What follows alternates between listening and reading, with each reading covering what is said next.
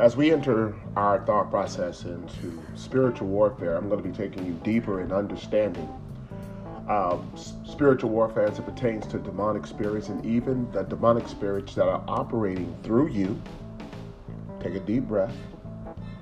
And the demonic spirits that are influencing you. So today I'm going to be talking about manipulation.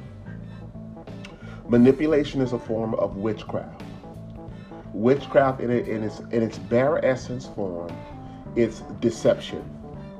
Doing things from a deceptive point of view to fulfill an intent that has an evil agenda. Let's repeat that. Doing something from a deceptive point of view with an evil intent. With an evil intent. So you might put on a certain outfit and put on makeup just because you trying to get a man to ruin his life. That's witchcraft. That's witchcraft. But I want to elevate above that and show you some other points about witchcraft. Witchcraft can be as simple as you saying you're going to do something, but you do totally the opposite. And you with intent know or knew that you were going to do just the opposite. Witchcraft is where you make everybody think that you're going right, but you're really going left. What does that mean? You're manipulating situations, you're manipulating environments and circumstances so that you can fulfill your evil intent. Now, the evil intent is very important as you are identifying witchcraft. John 10:10, the Bible lets us know that Satan came to steal, kill, and destroy. So how do you know you have an evil intent? You come to take life from people. You come to destroy the good inside of another person.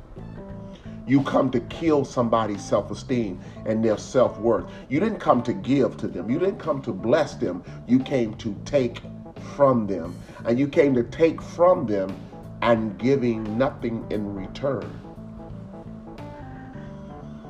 I'm talking to you about the practical application of witchcraft. No, we can dive into dealing with shamans and dealing with what we call conduits, psychics, astrology, and shamans or witch doctors. They are conduits. And if you know anything about electricity, conduits is what the electricity flows through to get to the other side. And many of you have reached out to psychics and witchcraft and looking into crystals and things of that nature. And whether you know it or not, you are under a demonic influence, because once you go down that path, you are attached to the realm of darkness. Henceforth, it's going to explain to you why nothing is working in your life, why you're not experiencing the prosperity and success that you want long term. Things started out like they were going to turn out okay, didn't it? But right now you're stuck. And if you're the person who's stuck in a rut right now, I didn't say you didn't have a man. You may have a man, but you don't want what you got. And what you got don't want you, because you're stuck, because you played with the darkness and did not surrender to the light. I'm calling upon each and every last one of you to check your resume, look into your own life, and see, where have you been playing with witchcraft? Where have you been playing with demonic spirits?